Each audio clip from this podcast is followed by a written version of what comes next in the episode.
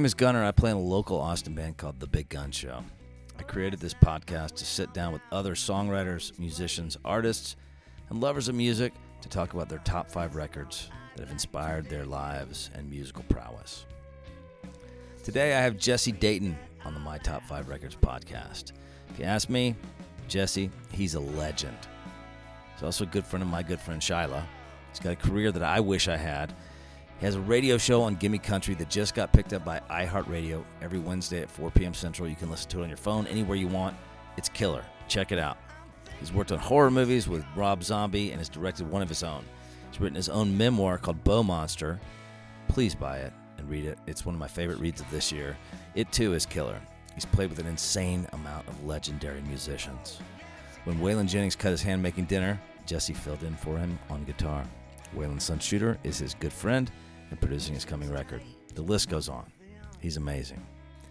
Late in season one, yes, I implemented quizzes into the mix on this podcast, and it will continue on the future podcasts for the foreseeable future. It don't matter what I'm going to ask because it's all fun and smiles. Today, I don't have my sound effects because we did this remotely, but we still had a ball.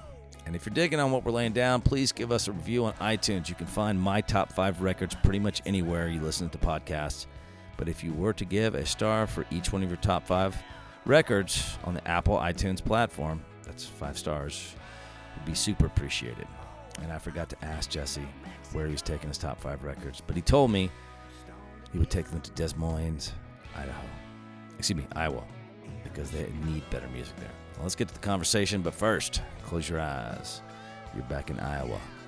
What five records do you have? Howdy, boys and girls. We've got Jesse Dayton on the podcast today. I'm thrilled to have him here. Hello, Jesse. My brother, how are you? Good to be amongst. I am doing fabulous. I am ready to talk about your top five records. I've got them down as uh, Bob Dylan, Highway 61, Slim Harpo's Best of, the anthology sessions, uh, George Jones, Super Hits, Joe Clay, and London Calling by the Clash. Joe Clay, DuckTales. Yeah. All right. Let's start off with Bob Dylan. So this Highway 61 Revisited. This was Bob's sixth studio album. It was released in 1965. And by picking this record, Jesse, you yeah. have tied Bob Dylan with Willie Nelson for the most picked artist in the My Top Five Records history of the podcast. Well, I think that makes sense. It does. Uh, the Beatles are right behind him now. Yeah, I see Willie, that. Willie was out in front. Well, I mean, you're talking to musicians, so. Yes, yes, I am. And so, you know, up until up until this point, Bob was pretty much just acoustic, right? You know, this is kind of like the the thing that kind of got him booed moving forward. Yeah, I mean, not only was he going electric, but for me, the real centerpiece of this record is not necessarily a song that was a hit, but you got to if he, you know, if rock and roll really you know, appeared on the scene in 55. You could say 54, 56. Yeah, we don't want to get in that whole like who was doing jump blues or was it Fats Domino doing rhythm and blues? Like without all that stuff, I'm talking about rock around the clock, a solid number one hit rock and roll single for the radio that changed kids' lives forever. And and Elvis appearing on the scene and all these rockabilly bands and if you listen to Tombstone Blues, mm-hmm. Tombstone Blues changed so much because he wasn't talking about pink Cadillacs and poodle skirts and and things of a bygone era. You know, he was yeah. like he was adding poetry to basically a Sam Phillips rockabilly, his version of of that music. Yeah, and, could agree more. And that was a huge turning point. And if you look at Dylan's career, especially with his later records uh, through the 90s and, and 2000, stuff like that, he's basically singing the blues and singing rockabilly with these insane story, poetic stories over the top of this music. Yep. And and after musicians heard that, they were like, oh, you mean we don't have to sing about, you know, you know what I'm saying? Yeah. for sure. The 50s stuff. We don't have to sing about that anymore. Not that that's anything wrong with that, but and and it's not. I mean, I've sang my fair share of, of you know classics and songs with classic kind of uh, imagery in it, but that song really holds the entire weight of the record for me in terms of almost inventing what will become Americana, what will become hybrids with rock and roll music. I like that. Yeah, so that's that's my big spiel on the record, and there's of course there's I love all the songs, and you know.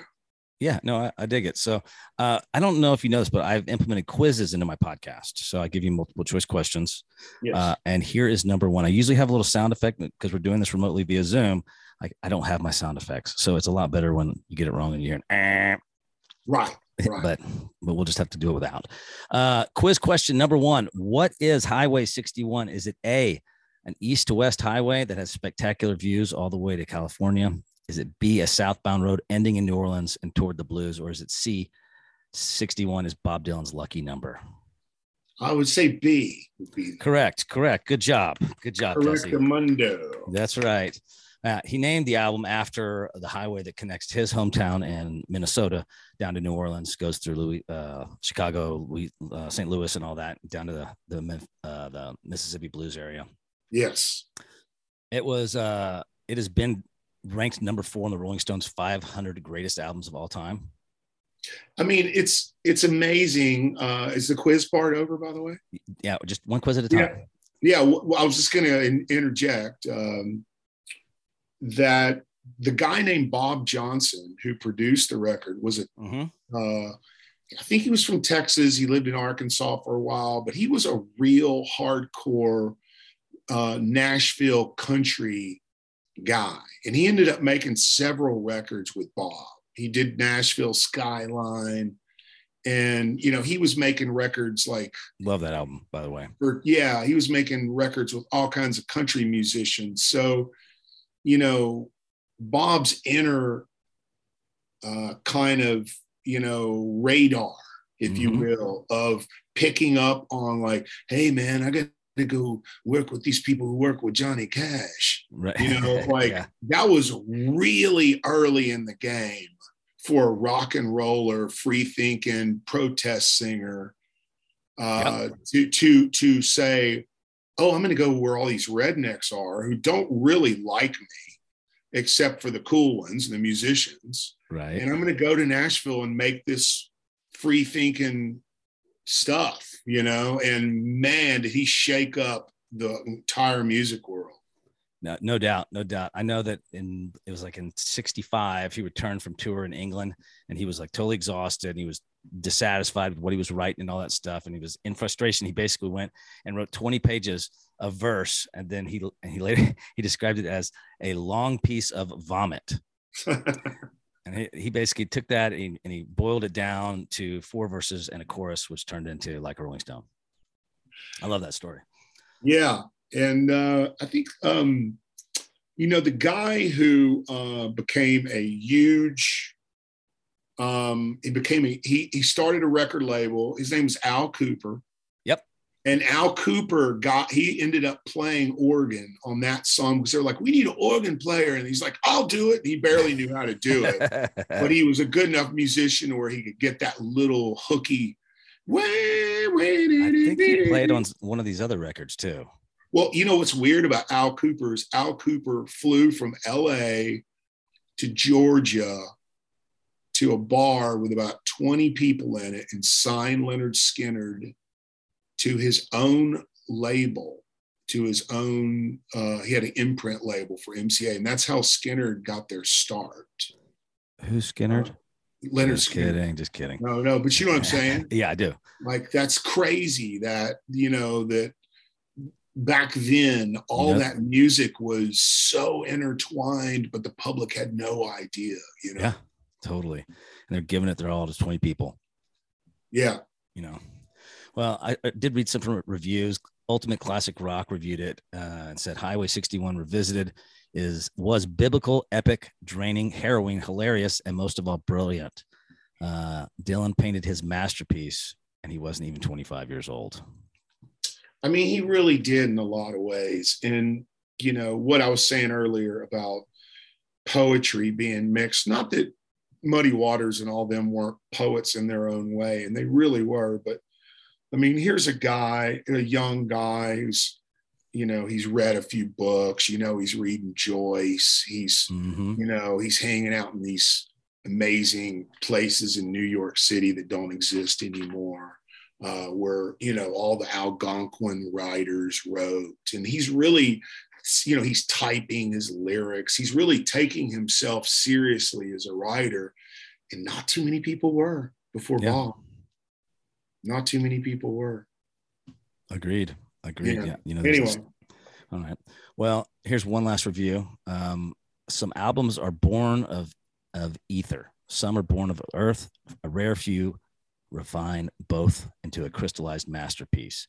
Out of Bob Dylan's entire disc- discography, Highway 61 Revisited stands as the brightest example of his work. It takes concepts he experimented with previously and solidifies them into liquid gold.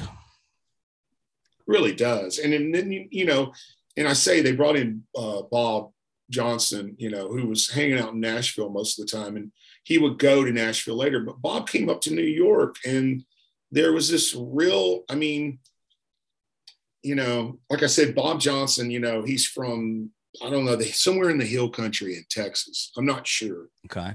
Um, but a uh, little town. And this guy, you know, worked with Cash and he went on to work with Leonard Cohen and Simon and Garfunkel and right. all these people. But his relationship with Bob, think about what that did for what all these bands that later that would come, whether it was Uncle Tupelo or mm-hmm. any of the, any any of these bands that were really kind of uh, seed bands. I mean, he was really ushering in heavy American country music and American blues music into his rock and roll. Like, nope, you know, people weren't doing it. You know, Zeppelin and all that shit didn't come out for another three or four years, if not more than that. ZZ Top wasn't out until 69 or 70 or Correct. you know the guys who really knew how to do that shit well. Mm-hmm. Um, and so you know when you hear when people who aren't into Bob and they hear this crunky voice and and they and yeah. maybe they're not you know big Bob Dylan fans for whatever reason, uh, this is a gateway drug record. It's it's like the it's like the weed, you know. It is. Yeah. So. It's like well, being California sober. Yeah. you do that. Uh, okay, let's. That, that's awesome. I love this. Um, okay, so let's talk about Slim Harpo. This is somebody that I've never listened to, and so thank you. This is one of the beauties of doing this podcast is that I get to learn about new music. I save it all, and so now I get to go back and listen to it. This is what I want on a Sunday morning when I'm a little bit slow after a big long night, and I just want to chill. It's the best. I mean, I got to say, uh, it might be my favorite American record ever made. Wow, that's that's pretty big coming mean, from you, Jesse. And, and, and, the reason why I say it is, um, so they made the record in Crowley, Louisiana, which is right down the road from where I grew up, Beaumont, Texas, right mm-hmm. there on the Beaumont's 20 minutes from the border to Louisiana. Crowley's right on the other side of Lake Charles. Yes and and so they had this label called Excello Records. Rush out like your hair is on fire and buy those early Excello records, all the stars. But if you listen to the way Slim Harpo sings, and by the way, I did not put the Rolling Stones on this on this list of five, and they are my favorite rock and roll band of all time. I agree. Keith Richards is my hero. Yeah, I mean they are. I've been listening to them since I was a little kid. I've seen them dozens of times, like a lot. Um, They're and, online. Let It Bleed's online. Yeah, and uh, but if you listen to the way Mick Jagger sings, he is aping Slim Harpo so much that with this nasally thing and they you know they do i think on exile on main street they have uh uh, Hip Shake, the song Hip Shake. That is a song that Shake is on hips, this yeah. record, Shake Your Hips. It's on this record by Slim Harpo. And this record from Slim Harpo, the reason why I picked it and not Muddy Waters or Robert Johnson or any of these paramount important people is because the vibe that they achieve on the tracks of this record would go on to be what classic rock was going to turn into. Wow. Okay. Freddie, Freddie um, King, King. The, blues, the blues guitar player from Dallas. He's on my top five records too. Yeah. If you listen to I'm Going Down, that would that would, all those english guys went and they ate that and that was what would become classic rock music. It was based heavily in the blues and all that but if you listen to the vibe on these slim harpos all the shakers like the there's yeah. they had this uh, uh, guy named jockey that played cardboard boxes. They're not even real drums on half of the record. right i don't even think they had drums in the in the studio at that time. And and and this guy named Guitar Gable is just as important in some respects as like Hubert Sumlin or some of the great, uh, you know, Otis Rush or any of those because he's playing the licks, man. He's playing the yeah. hooks, and man, agree more. All I can say is if you go get Slim Harpo greatest hits, Excello Records, there will there will not be one throwaway track on the entire record. And I mean, you know, everybody did their songs. I mean, King Bee, uh, you know, uh, Zeppelin did King Bee, ZZ Top did uh, God loving if you want it, babe. Yep. God loving if you want it, babe. All right. So I got another quiz question for you, Jesse, and I think you're yeah. going to nail this one. Right. Speaking of the Rolling Stones, what Slim Harpo song was not covered by the Rolling Stones? Is it A, Route 66, B, Shake Your Hips, or C, King Bee? You mentioned King Bee. No, that that's like the well, title he track. Right, he didn't write Route 66. Right. So it was Route mm-hmm. 66. They didn't cover it. Yeah, they actually do have a cover of Route 66. I know that the Stones do, but the ones that were were written by Slim. Oh, anyway, oh, oh, oh, oh, because I'm trying to give, okay. I'm trying to give. Would be Route 66. That's yes. what I thought immediately. Okay, we're so we're on the same page. There we go. To get there, man. We're, we're nailing the yeah. we're nailing no, the quiz no, question. Yeah, they they did King Bee and Shake Your Hips. Yeah, King Bee I think was on the first Stones album. Uh, but they uh, used to play. Uh, it threw me off because they used to play Route 66 all the time. Of course, oh, Slim did, did yeah. not write that song. Right. Um, but you know, I, so check this out. Uh, right when gambling came in in like the 80s on the Gulf Coast, everything got super seedy and just like the mafia from New Orleans got mm-hmm. involved, and there was like the you know these redneck corrupt sheriffs and all this stuff was going on. And I can remember all the money they had, and they had this record store that was right in front of the studio where they cut all the Slim Harpo stuff, right?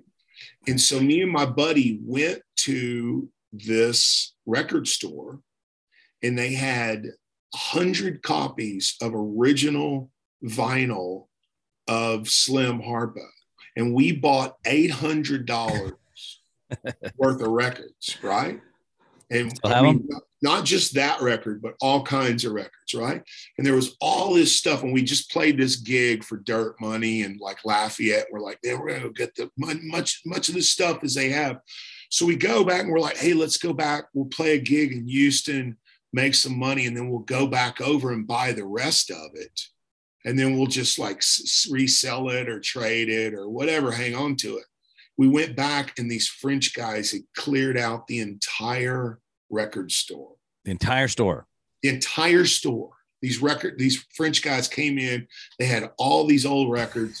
They bought everything. This is how much for the old store. How much? Oui, oui. And they weren't. They weren't Cajun French. They were from like France. France, France. Okay. And they were record nerds. Uh, but I just thought that was an interesting little story, you know. And, no, I love that. You know, I love the whole fact, you know, that I mean, you have the Stones, you have the Beatles that are sitting there obsessed with the blues, right? You know, this is where it all started over here in America. Absolutely. Listen to Muddy, listen to Slim Harpo, listening to Elmore James. I mean, that was, I mean, what was it, Elmore or something that the Brian Jones used as, as a yeah, whatever. Sure. Uh, but you know, it just like it influenced them, and then it came back over here, and so that's that's kind of how rock and roll started, which is what you were just saying earlier. Yeah, it really is. And but I think Slim Harpo, I can't put enough importance on him. And the Stones I mean, half of every one of their records sounds like songs off a Slim Harpo record. If they're doing the blues or some kind of version of the blues, they might be thinking they're doing Muddy or right. whoever, but man, there's the, the, shaker and all the stripped down stuff that Jack uh, Nitzsche did. Yeah. And uh, that's all Slim Harpo, Louisiana vibe. So JD Miller is the guy that who recorded him. And he said uh, it got the name Swamp Blues due to the characteristic echo and unusual percussion. He said, See, we didn't have a set of drums in my studio. And if the people we recorded didn't have their own drums, we used percussion. We improvised, and it wasn't all that bad because it gave us a different sound. I used everything from a Coke bottle, beating a newspaper, and a saddle from my horse.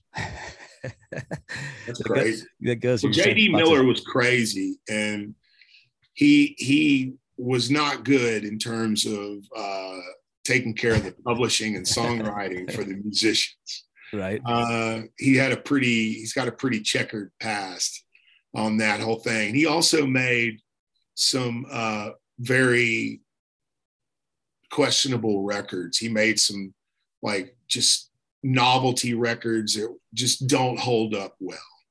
Okay. And and and he he was kind of a he was kind of a ruthless right guy. On and uh, and not to speak ill of the dead, but this is very common. Like you, just, it's on every Google, every story, yeah. everything like that. But you know, he was uh, one of the early, like he was a Sam Phillips type guy. Right. You know, he he saw that these worlds were colliding. It's like, man, all these black musicians are coming in and they're talking about, you know, Hank Williams and all these white Zydeco, you know, white Cajun music, country musicians are coming in and they're listening to, you know, whatever it was, you know. Uh, so there's a super hybrid, crazy stuff that that that permeated throughout the planet and started in in Crowley. Nice. Well, speaking of seedy and drunk people, uh, let's talk about George Jones. I mean, so this from, was this from my hometown. Is he? Re- I did. He is, isn't he? And Starday Records too. Yeah, uh, Starday Records. Yeah, this one was released in '87, and it was on a budget line sampler of of George Jones's. Totally. It, this was the reason why I did. Look, I could have gone and just been Joe Cool and going, let's do uh, live at Dance Town USA, or, or she stopped loving her today, or one of the early you know, obscure Starday records. I got those records, but the record that everybody had when you went to your grandparents' house right. back in the day was super hits.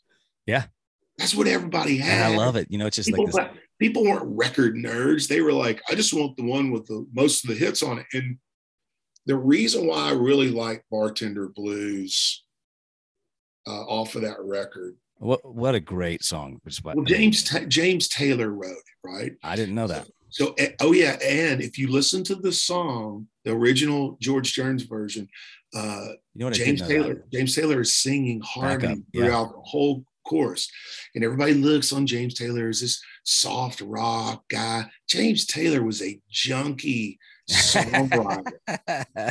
he was yes, trying. He was. Yes, it took him. It took him till the '80s to kick heroin he was not like, you know, that was just that's the narrative that people have been sold by FM radio. There you go. It was a way for them to market him, but he was really this, you know, guy that Paul McCartney discovered in a cafe in New York playing acoustic songs. And his mm-hmm. first deal was on Apple on Apple Records. But you know, he was a huge country and music fan. So for him to have this song cut by George Jones and I will say this it might be the best George Jones vocal show of dexterity on Bartender Blues of any track I've ever heard, ever. Wow. I'm a George Jones freak. Okay, so here's the deal. I always say your Beatles or your Stones. And if you're Beatles, you're either Paul or John. Yes. I also say that I believe that you're either Merle or you're George. Yes. I think I know I'm Merle. Now yeah. I want to know why you're George. Well, because he's a better singer. He's a, he can his his vocal range and his he set he he influenced Merle. You know what I mean? Like, well, this is the deal. So you got Lefty Frizzell. Mhm. And he came over to Beaumont, Texas from Waxahachie in the 50s. He had Johnny Bush, all these people playing that would go on to be big deals, and they were all playing in his band. He went over to Starday, and he was the very first one who did that. "Ah, ah, ah," The shit you hear Merle and Uh-huh. George do all the time, right? George more so, I think. Yeah, but Mer, but if you listen to uh, you know Misery and Gin, I mean it's it's like it's super lefty. It, there's a lot of little trills and little things he does in his voice, you know, uh, and all that. I'm just trying to get home to you. All that. That's all very lefty. It's super lefty Frizzell. That's who they worshipped. And so George really took Lefty's thing before Merle arrived on the scene. Yeah. George really became, I mean, there's this story. Ray Price told me this story. Ray Price and Hank Williams Sr. had done this radio show in Beaumont, and there's like, and the DJ's like, hey, there's this kid here, and he does great impressions of both of you guys. Like, Right. and they're rolling their eyes, you know, whatever. He comes in and just blows them away. And he turned out to be their favorite singer. I Well, that's what everybody was, said. That's what Hank everybody said. Williams' favorite singer was George Jones before he died. Like he had heard about George, and George, you know, I mean, I know it's a lot to live up to. And, you know, he had his, he was an alcoholic and he had his bouts and, you know, that whole thing. And I got stories from my parents talking about him in, in Beaumont back in the day when he was like literally playing joints where there was like him, a fiddle, and a triangle player. He's playing guitar and singing. With a bottle of gin. Yeah. And, uh, but I really think the George Jones is the greatest all time country singer, not songwriter. That's fair. That's fair. I, I'm just talking about not not necessarily song. I'm talking about the vocal ability. And vocal ability. And it's it's crazy. He, no one slips in and out of their falsetto, and no one goes so low and then so high uh, the way Jones does. And anyone else who tries it, they sound like they're gimmicky and they're at they're being one. Of, you know what That's I fair. call that's what totally I call fair. these athletic singers who wear me out. You know, the girl who can't wait to just hit the high note in the first thing, like do you know what I'm saying? Yeah. No, I, I, to- I totally do. And, and George never felt like that. And so I think he's a cross between Lefty Frizzell and a blues singer. Wow. Okay. I think that's I think that's I might have to I might have to make you a my favorite best of Merle because there's also that one song where they I sing know together. Merle. I've, I've, I've been on stage with Merle. I love Merle. I think Merle, I think, I don't think Merle's, he's not my favorite songwriter in country. Willie is, but Merle has written more great songs. Killer songs. And Yeah. it- it- like no one wrote as many songs for that long. Name one person in country music. I dare you. Like no one wrote that many songs for that long. Yeah. Merle did. Merle had the longest streak. I mean, he It's was tough. still he was still writing great shit like before he died. Yeah. Okay. It's amazing. quiz question for you here about this record. Uh, what song off Super Hits was uh, the Super Hits record was George's first number one single? Was it A White Lightning, B Why Baby Why, or C The Race Is On? Man, you know, I thought well, all three of those were hits. First one. um, let me see his very first one. I would, I think, I think White Lightning. Ding was- ding ding ding ding. You got it. Was, That's was it White Yeah, Lightning? that's that's it. I think I've it read, was. I've read a couple of George Jones books and, and the Tammy Wynette one, so I've, Yeah, I'm totally into him. Yeah. So, um, and he's one of the guys that I did not meet, and Okay, that I always wanted to. right. Um, Uh, Do you ever have you ever listened to Tyler Mahan Coe's podcast called Cocaine and Rhinestones? I love it, and he's a good friend. I had I- dinner with him a few months ago Nashville. I freaking love that podcast. And there's There's this one, so many people on the country music. it really has. And I love the way he does it. it. takes a while to get used to his voice, but after that, you're hook, line, and sinker. Yeah. Um, he, I love this book written by Jack Isenhour with the title of uh, He Stopped Loving Her Today, George Jones, Billy Sherrill, the pretty much totally true story of making the greatest country album of all time. That's a long title for a book. Yeah. Uh, but he hated it. And I was like, I loved it. I loved the whole, like the way he was talking to me. I loved reading it. Yeah. Uh, but Tyler, he, he took a, a big old crap on it. Well, I mean, it happens, you know, I'm a uber, uber duper Elvis fan. And I, I, every one of my friends thinks I'm crazy because I don't like the new movie. I haven't seen it.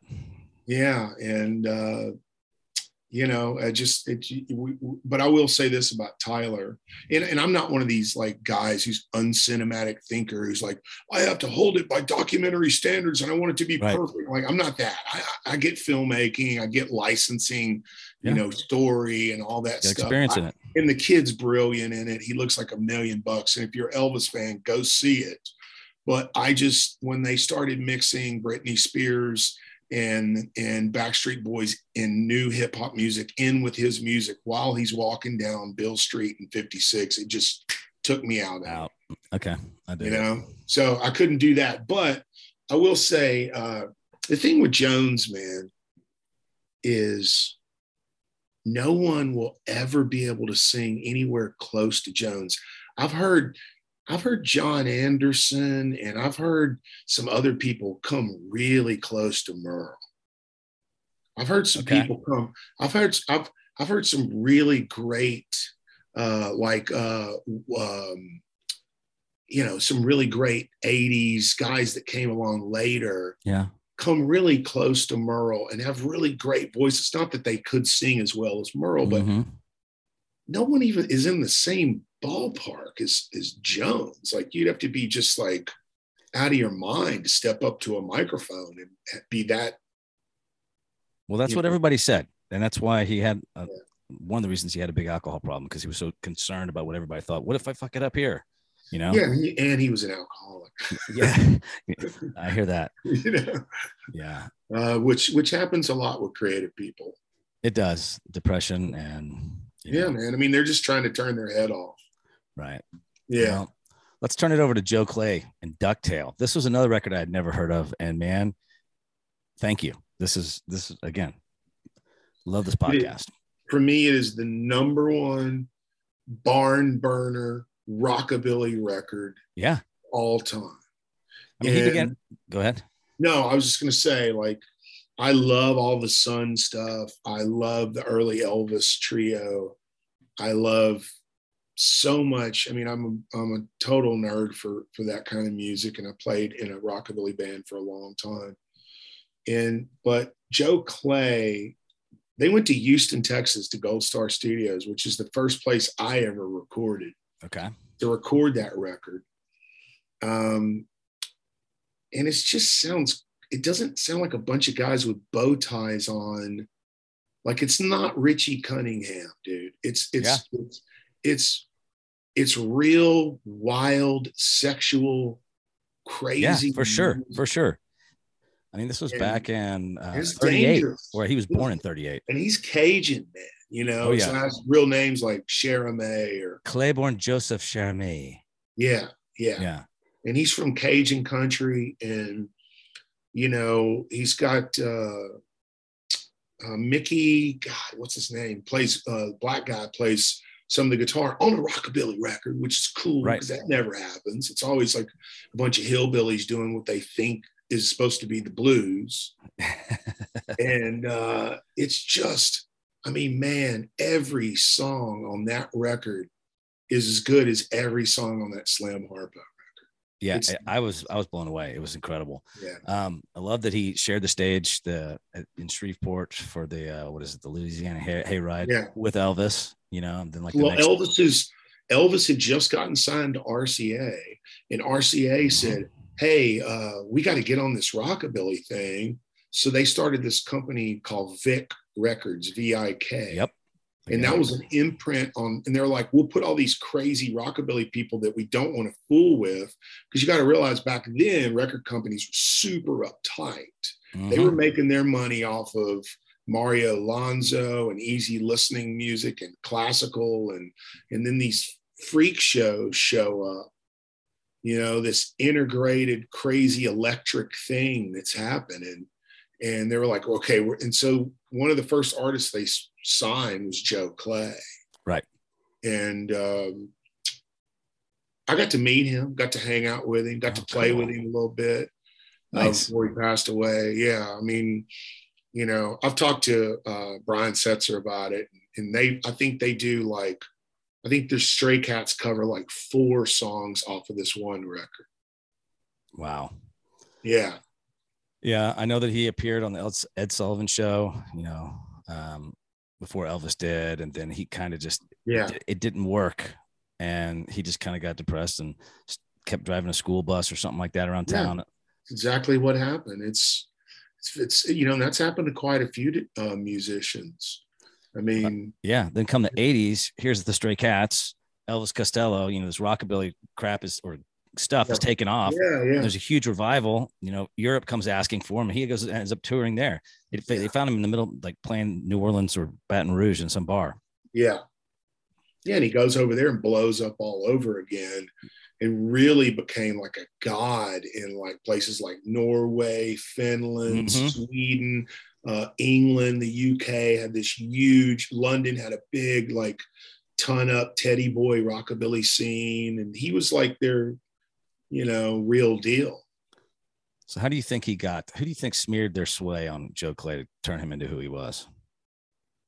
What do you mean? Like, how do you like? Uh, what, what, was what were the influences that, that hit him hard that, that turned him to this rockabilly? I think that I think that Joe Clay was listening to country music and blues music and singing gospel on Sundays with his family.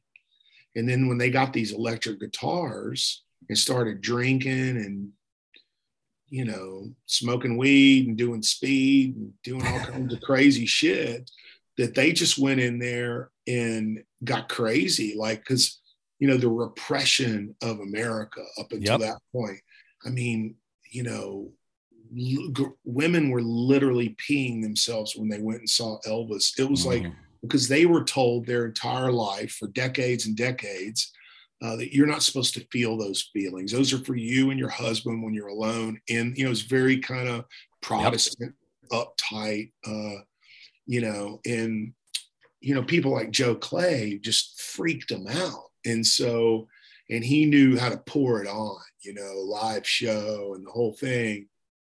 Um, and Joe Clay just, you know, it's not about him being an underdog or him not ever. I never pick a great record because I think, oh, this guy should have done it. You know, mm-hmm. like a lot of people say that. There's a lot of real average rockabilly records out there from the 50s that the songs aren't that great and just because it's rockabilly doesn't mean it's good yeah you know i dig it yeah for sure you know you know what i'm saying i could have easily picked elvis or johnny um, burnett trio or gene vincent or eddie cochran or any of the people yeah. who, who, became big big time uh, but this joe clay record is wild it's it's it's just pure, unbridled, below the waist sexual rock and roll music.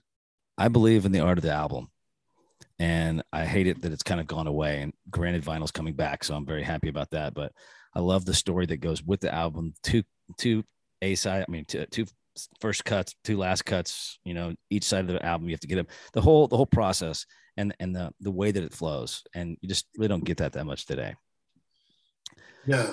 You know, and so like a lot of people don't pick uh greatest hits. And so I was like, oh, Jesse picked like two compilations, yeah. but you yeah. had great reasons for them. So I did have great reasons because that's what people were listening to. And, you know, and and man, I wish I could pick up my computer right now and show you my my vinyl collection. I mean, I've got so many George Jones records that I could have picked. Right. It, but I picked that one because these are all gateway drug records for people who might not be into it. There you go. You know, Love if, it. If somebody goes and buys super hits and they've never been into George Jones before, they're going to go, wow, every song is, is great awesome. on that record, you know? Yeah. Right on. Okay. Well, let's, uh, let's dive into London Calling the Clash. What a fantastic double album. Um, yeah, changed my life. You know, it might be the greatest rock and roll album of that generation. Um, I think of that generation, it probably is. I mean, it's definitely up there for sure. You know. Did you ever get a chance to listen to uh, the podcast called "Stay Free" about the Clash, narrated, narrated by Chuck D? No, but I want to, and I it's, haven't. I, I went out to go try to find it because uh, John Chipman chose the same album, and yeah. I was like, "Here, I'll, I'll, send it to you." I can't find it. It was incredible. So if you can, yeah, I heard it was great, man. I didn't listen to it, but uh, you know, last week, last Thursday, I was supposed to be playing the Strummerville stage at Glastonbury, nice. the Joe Strummer Foundation uh, show, and I and anyway, it didn't work out. We had we had COVID in the band. We had to cancel some shows, and but we're going to go back next year. But London Calling, you know, when I saw the Clash when I was a little kid in Houston, and I went with an older guy mm-hmm. who had his, you know, he was 16 and had his learning learners permit or whatever. And we drove from Beaumont over to the Houston Coliseum to see him. And Joe Ely opened mm-hmm. the show. Right. And that was a real life changing, formative thing for me.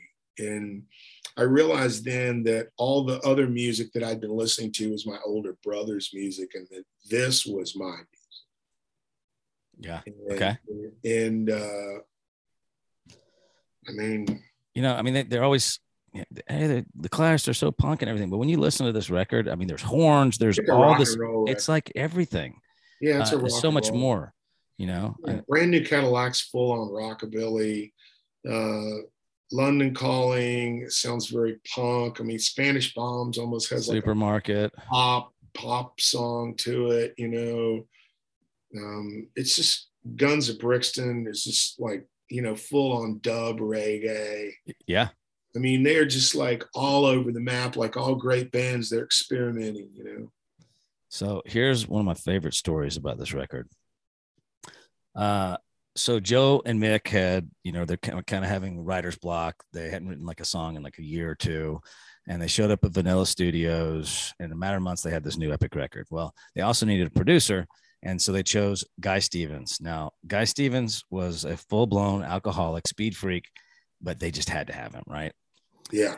And this is my favorite part of the story. So no one knew uh, where Guy was. So Joe Strummer he had to go to all the pubs and where he was where guy, where guy was rumored to hang out. So he finally found him. He was looking a lot older, and a guy turns to Joe and says, "Have a drink." And Strummer said yes, and so London Calling was off and running.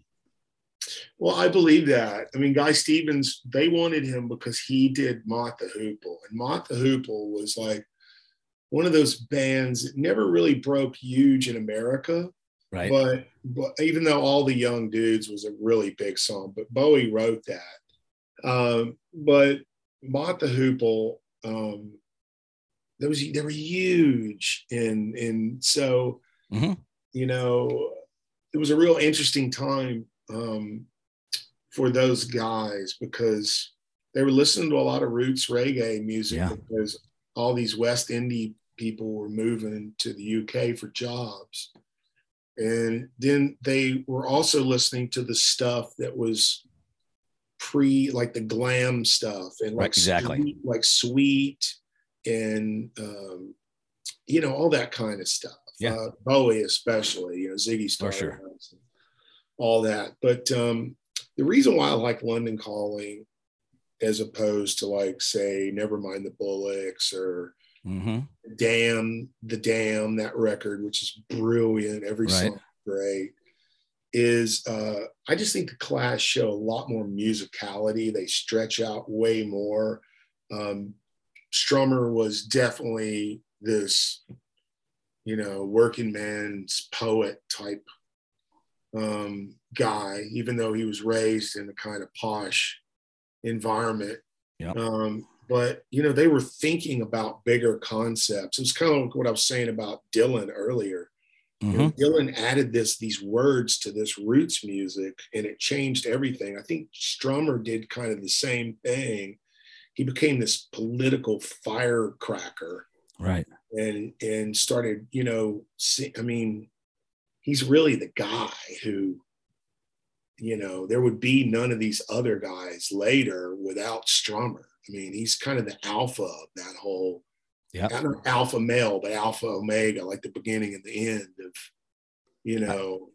I agree with that. I mean, if you see Billy uh, Joe from Green Day and he's pissed off on stage and he's talking about Ted Cruz or whatever, rest assured, he's he's channeling his inner Strummer. He's channeling his inner Strummer, absolutely. Yeah, no doubt. Okay, so a couple quiz questions. I think you're going to nail this one. Uh, I've got two for you. Who was on the cover of this record, London Calling? Was it A. Paul Simonson, B. Joe Strummer, or C. Mick Jones? It was Paul Simonon, the, the bass player. Is it Simonon? I thought it was Simonson. No, it's Simonon. Okay. It's Simonon, and uh, it's the bass player, and um, and then for another thing, if you look at the way it says London calling down one uh-huh. side and the Clash down that, they took that off of an Elvis record. Exactly. They took that, that, off of an Elvis record, and um, it's just a perfect record. It's like, and I love the way Strummer screams, and you know he's not much of a singer, but he's super punk rock and passionate. And then yeah. you've got Mick Jones who can actually really sing, who did you know their pop hits, you know, right. and uh, rocking the Casbah and stuff, and, and and to seeing that, just seeing the clean parts. There you go. But it really, but but if you think about it, like that was a time Joe said, if you could play a few chords and you can write a song, then you can start a band and you can change the world. Yeah. And no one's been, you know, that like that empowered millions of kids. I mean, yeah. Like, you know, not to get too lofty and romantic about it, but it really, really did, man. It it changed music. There you go. I would I I haven't listened to I didn't listen to Clash growing up. So I was more of a Willie Waylon kind of kid growing up. I was too. My but, my grandparents force fed me large helpings. I mean, I you know when I went when I went to Nashville in '96 and played on this Waylon record called "Right for the Time," like any of the old stuff that they would start jamming, I was like, how do I know this? Now, some of it I'd played yeah. in honky tonks, playing four sets a night, you know, mm-hmm. just shitholes and uh, but some of it I was like, I've never played this before, but I knew my instrument well enough, and I knew the part in my head. Yeah. yeah. Um, but you know, it's interesting that we don't have to be uh, complete and utter products of our environment, you know, and and that's what makes it interesting is that you go out eventually, you know, you yeah you leave your hometown, maybe you go to college, you go work a job and you meet a new circle of friends and they turn you on to this music and you know what I'm saying? I do. I do. I didn't get turned on the Rolling Stones till I got until I was 19. And yeah, but you're you're a lot younger than. I'm an old fart. I doubt it. I'm 51. I'm 56. Okay, so you're oh you're a really old fart. Yeah. Uh, yeah. well, okay. Here's my second quiz question about this album. It kind of relates to the one I just gave you. What was the reason that Paul was demolishing his guitar? Was it A, he was fed up with Joe and Mick getting all the attention? Was it B, he was frustrated that bouncers would not let the audience stand up out of their seats? Or C, he always wanted a Gibson SG bass? No, it was B. That's right. That is right. See, I, w- I would love to be able to push this button and go, everybody's clapping, but yeah, because he was, they were pissed off when they would make people sit down. Yep because they weren't used to that kind of crowd like freaking out. I mean, yeah, you had rock and roll and people were dancing and standing up and all that stuff, but punk crowds were, if you saw those guys back in the day, it was like seeing some kind of military, like, I mean, it was like Paul and Mick would march up to their mics and sing the background vocals, and then they would march back and then Joe would fall down on his knees, and it was a whole, you know, like it would drive people nuts. Uh, but if you went back to most backstage scenes with the Clash, they were hanging out with their fans. They were yeah. sneaking people in. They were giving them beer. Right. they were that. They were the people's band. Yeah, definitely. Um. So yeah, you know, I mean, I, I believe that this is, you know, I'm going to say top five double albums for me. You know, I'm going to throw Mm-hmm. Exile in there too. Yeah, you put Exile in there. I mean, there's some great double albums. Uh, but you know, that's how much material they had. You know, Best part about it is they didn't really have all the material. They had to go Well, in there write it, you know. that's how much they they walked away Produced, with yeah. at the end of the day.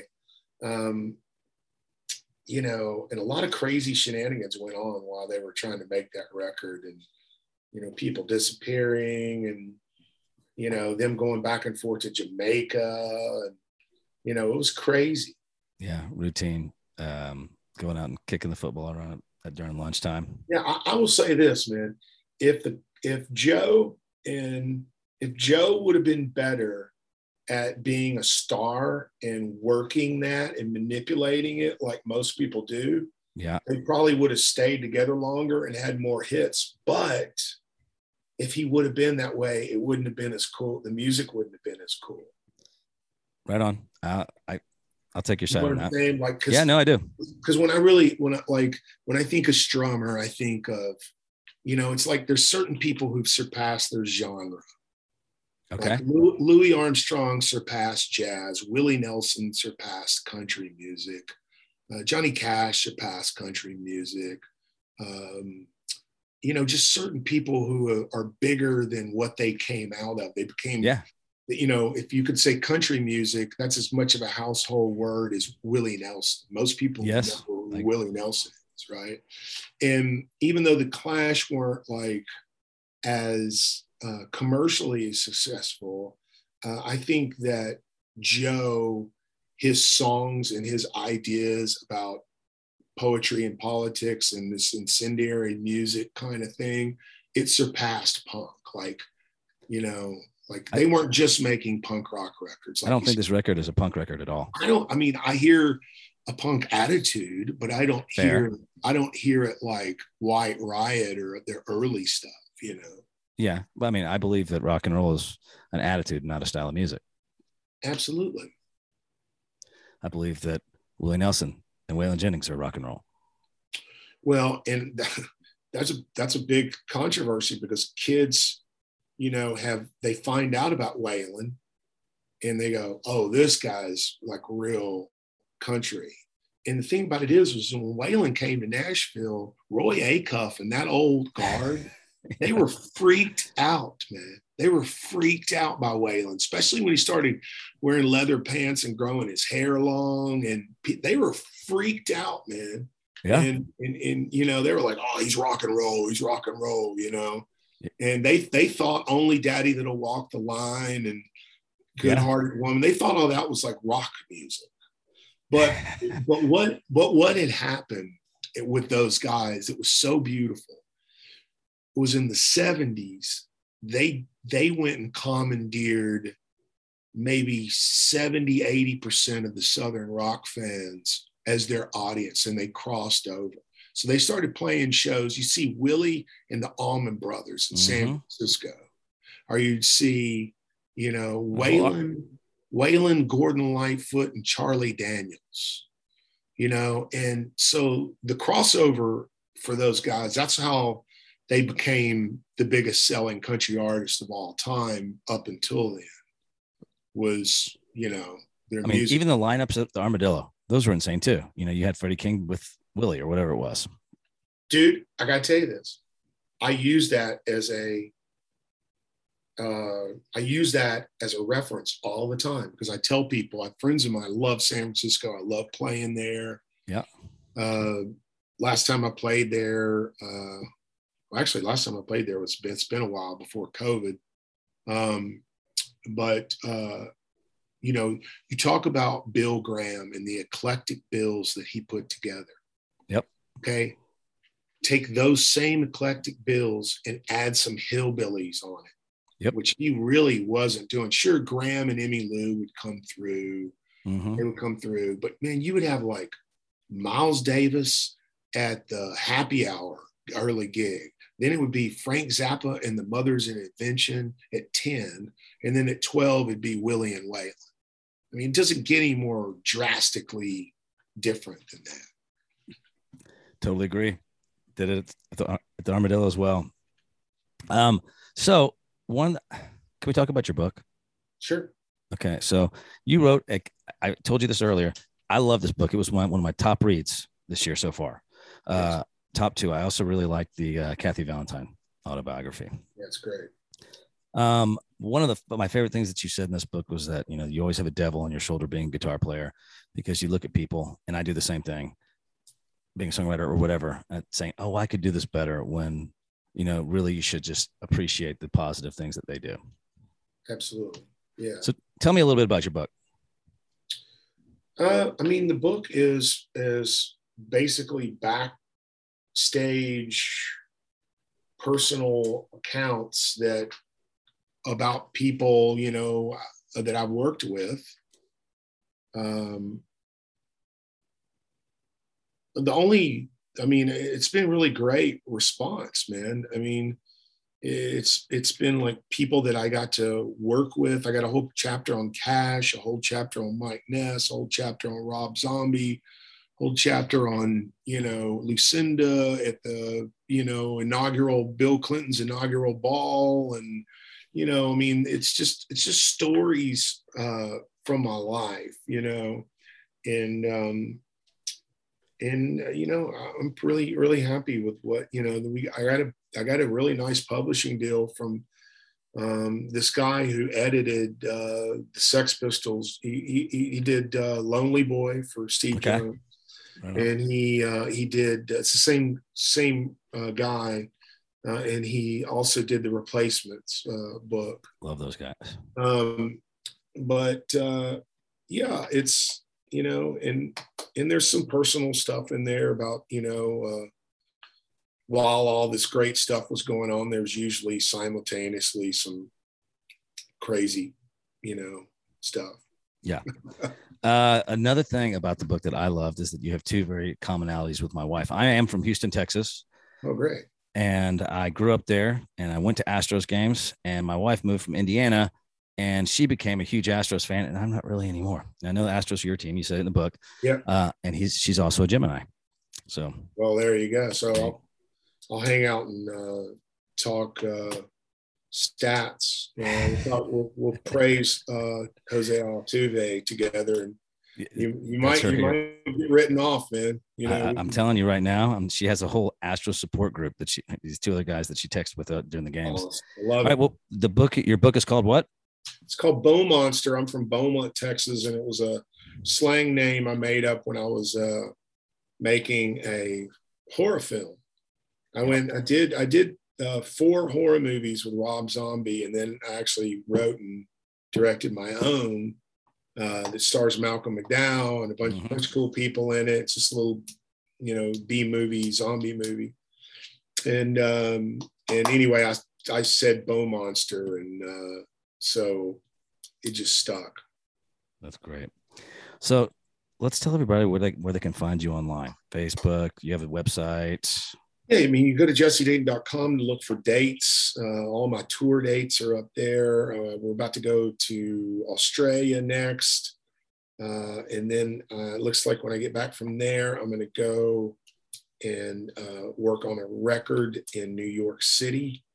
Okay. Um, that I'm pretty excited about. And I got this new record coming out that Shooter Jennings uh, just produced. And, When's it come out? Uh, it won't be out till next year, but Shooter has, uh, I think he's won three Grammys in the last four years as a producer. So he's really kind of blown up. And I met him when he played, when I played with his dad, you know. Right. And um, I love that story. And it's a great, it's, it's, I'm excited about the new record. It's got more guitar on it than any record I've ever done. Cool. Yeah. Awesome. Facebook, Instagram. Yeah, I'm always on Instagram. It seems to be a little less hostile. Uh, I check in on Twitter and, and Facebook, but I'm uh, I'm on I'm on the gram more. You know, it seems a little. It's a, little a lot saner. easier, a lot easier, and not not as people commenting on you. But hey, I had a great time. You are a walking encyclopedia, and I love this. Um, Thank you, brother. Yeah, I, I always have a good time with people that know way more than I do. So I really appreciate you. This was an honor to have you on the show today. Excellent, man. Thank you so much, and uh, nice to, nice to hang out with you. It was easy. Yeah, yeah. Well, it's not supposed to be hard. It's supposed to be fun. You're supposed to smile a lot in this thing. Yeah, if you're not having fun, don't do it. That's right. Quit. Stop. That's when you. That's when you quit. That's that's my, that's what I tell my band. I was like, you're not having fun, then get out of here. Um. All right. All right, All right. Well, brother. thanks a lot. Yeah, take care of yourself. Man, that was a blast. Great conversation. And he nailed, I think he nailed all the quiz questions. Uh, many thanks to all those who are still listening. And please, please, please go check out his music. It's so good. And I highly recommend his book, Beaumonster. If you got the gumption, head over to thebiggunshow.com and check out what my band is up to these days. You can also catch us on Facebook, Instagram, and YouTube, all with the handle of The Big Gun Show Band. The band, beginning and end. Our most consistent gig is our monthly residency at the Little Longhorn Saloon here in Austin, Texas, home of Chicken Shit Bingo. Play the happy hour on the first Friday of every month. Bring Grandma. I promise. She'll have a blast. Close your eyes. You're back in Iowa again. What five records do you have? Will I ever get over you? Or should I turn to